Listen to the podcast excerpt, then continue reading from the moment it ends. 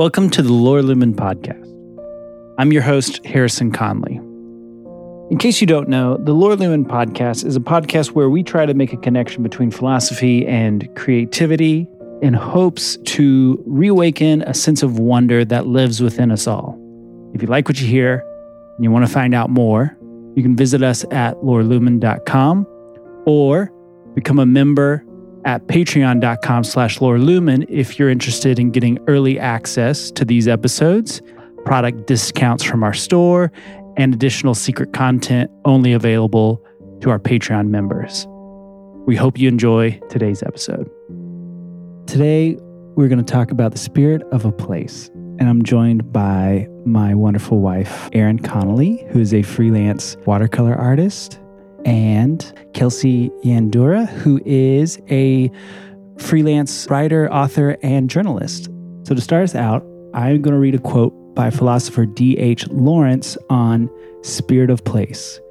He says, The spirit of place should not be understood as something superficial, external, or natural that is as something simply defining the territory of a given place. Rather, it is the very soul of the place, what differentiates it from all the other places on earth and has influenced behavior, attitudes, beliefs, the practices of the people inhibiting it. On the theme of Spirit of a Place, right now we are at the Lorelumin Residency in Ireland.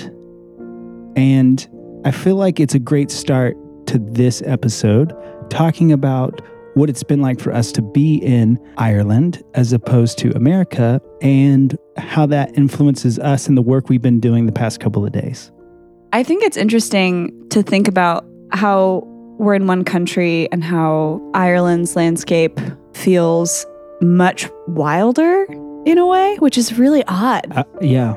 I was going to say that was the exact word I was going to use too. It feels more wild. Yeah. And it's also very interesting because this is such a pastoral place. You know, like, Mhm. I mean, it's you, if you look up at the mountains, you'll see people's fence posts and you'll see the sheep ascending the mountains. Yes. And, but then this combination is super interesting because you do sense that wildness and you are looking up into the mountains the sheep are climbing and you can't see the top of the mountain because mist is encapsulating it and so it's almost as if we as humans aren't allowed to see all of its mysteries but the sheep are I love that. yeah, it's very playful.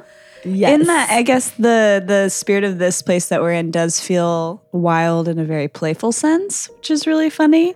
Um, it's less foreboding and more, yeah, mystery. But in that, there's a lot of there's almost like a um, a scale, like it can kind of like move along the scale of playful to mischievous to not foreboding. I don't know what the negative side of it would be.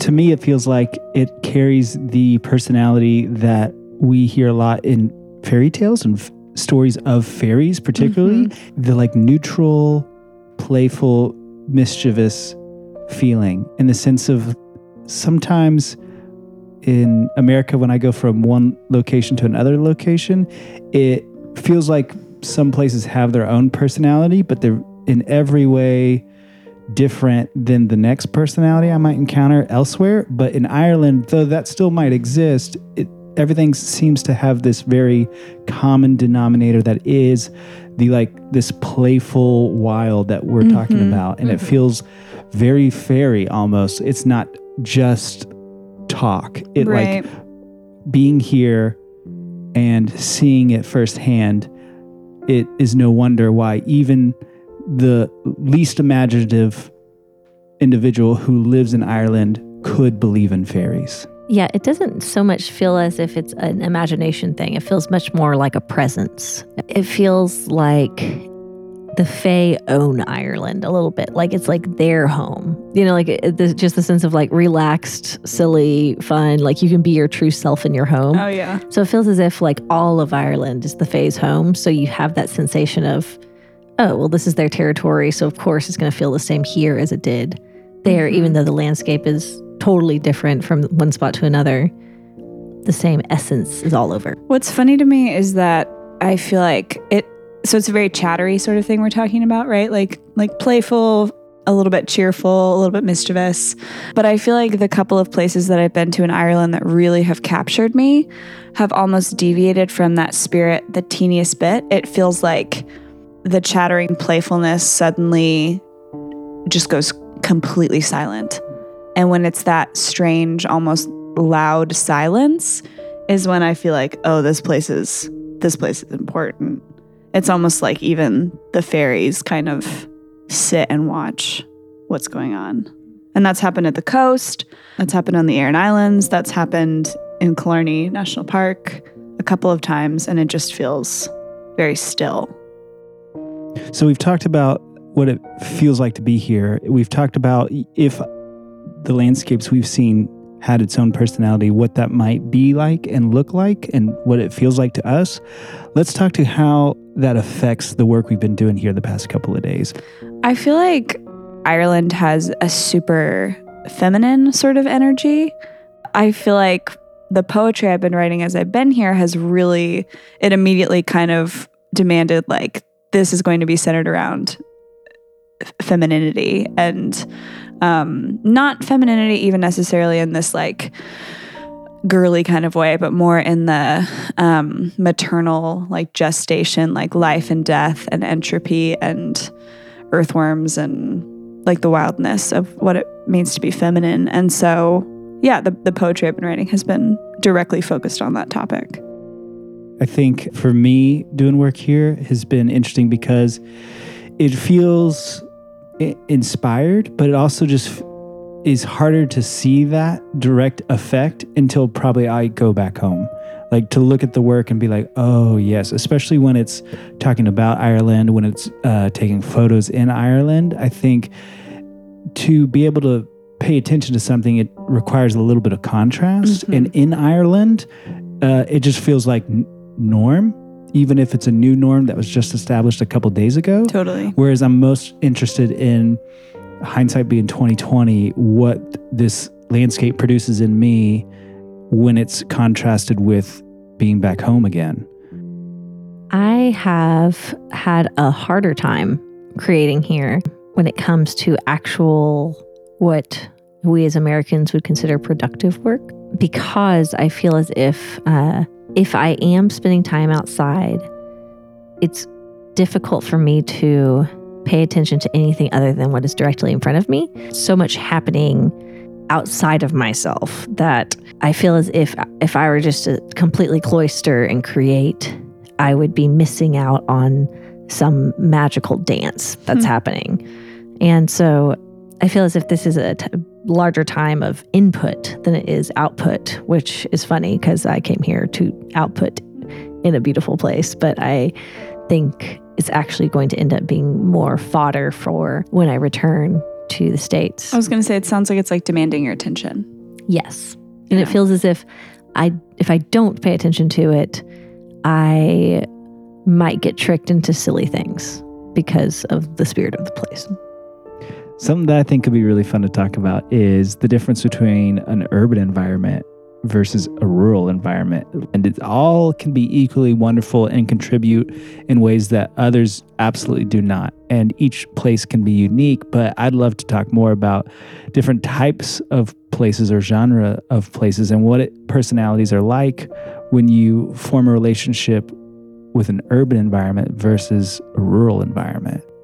Would say, I mean, I've, I've, had several different experiences with various spirits of places. But when we lived in this rural area of Texas, it felt as if it was almost holy um, and as if home and holy. It felt as if it was, it would be scary for other people, but it felt like I was one of the wild animals that was invited hmm. back into home. And I would be returning to home. But then other times, there was, these this certain area down further in the land that I felt as if I had a special relationship with.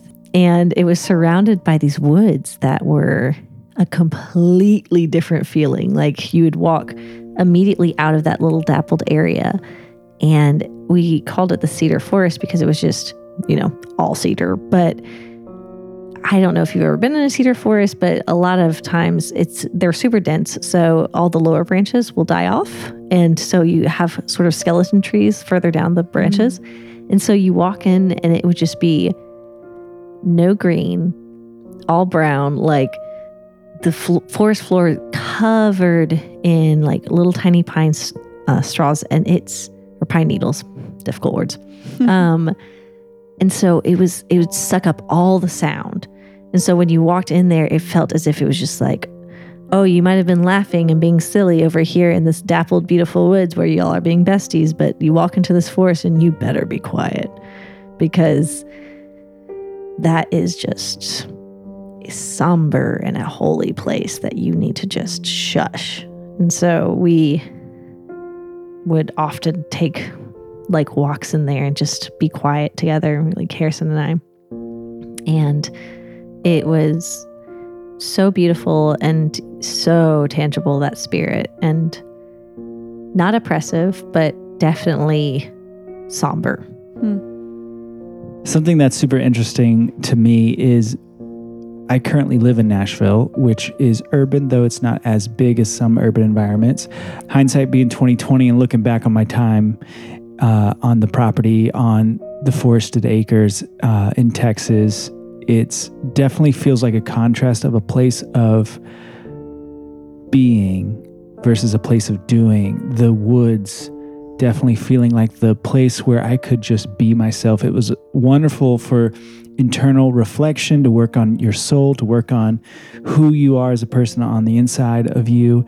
Whereas being in Nashville very much feels like a place of doing, where it's calling out in me my ambitions, it's calling out in me um, the hustle to get stuff done a little bit. So it's interesting how, unfortunately, one can kind of come at the cost of the other and how as much as I love the hustle and the the go get 'em attitude that being in an, an urban environment can pull up in me, I do miss the the feeling of just being able to be and to rest in nature and not only to like visit it for a weekend but to live in that place and to be a part of the ecosystem of a specific piece of nature um, so I am biased towards that version of the two environments, but I think health looks like having a family relationship with the being places and the doing places. I think as somebody who lives in an urban environment right now, living in Denver, um, I wouldn't say I've actually spent like great amounts of my life um, in super rural environments, but I think just knowing myself, I tend to prefer those sort of being spaces more than the doing ones. Although I do really value um, the perks that an urban environment can give, obviously. Um, but I think I've noticed as I live in the city um, and in a bigger city than I've lived in a long time when I do find places that embody that spirit of being, um, they tend to become incredibly sacred to me really quickly. And they tend to be places that I gravitate towards um, really strongly and tend to try to protect a little bit, even from other people knowing about them or going to visit them, unless I think, you know, you really deserve this place. Um, so I can be very elitist about my places in that way. um, but I think even it's funny that we're talking about this because I'm about to move houses. Um, and the place that I live right now has been a place of um, not only like it, has been a place of being, certainly, and it's been a, a place that's had a really strong presence for me. And so to consider what it looks like to say goodbye to that and to um, move to a new place and to maybe try to create that same, not create, but find the space of being there is really interesting. Um, that sort of grieving process of letting go and picking up. Um, I, I hadn't really considered that before, but when I thought about what it was going to be like to leave this house, I was very emotional about it because the spirit of that place was is such a dear friend to me and has been so integral in my life in so many different ways and has seen me through so many really big life moments that um, my relationship with that place will never cease to exist, but it will change tremendously.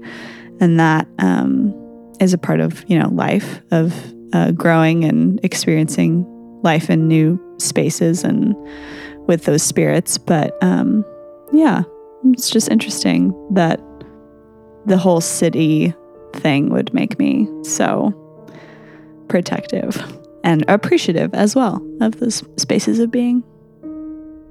So I leave you with this question Is there a place that you have a relationship with, and how has that place changed you for the better?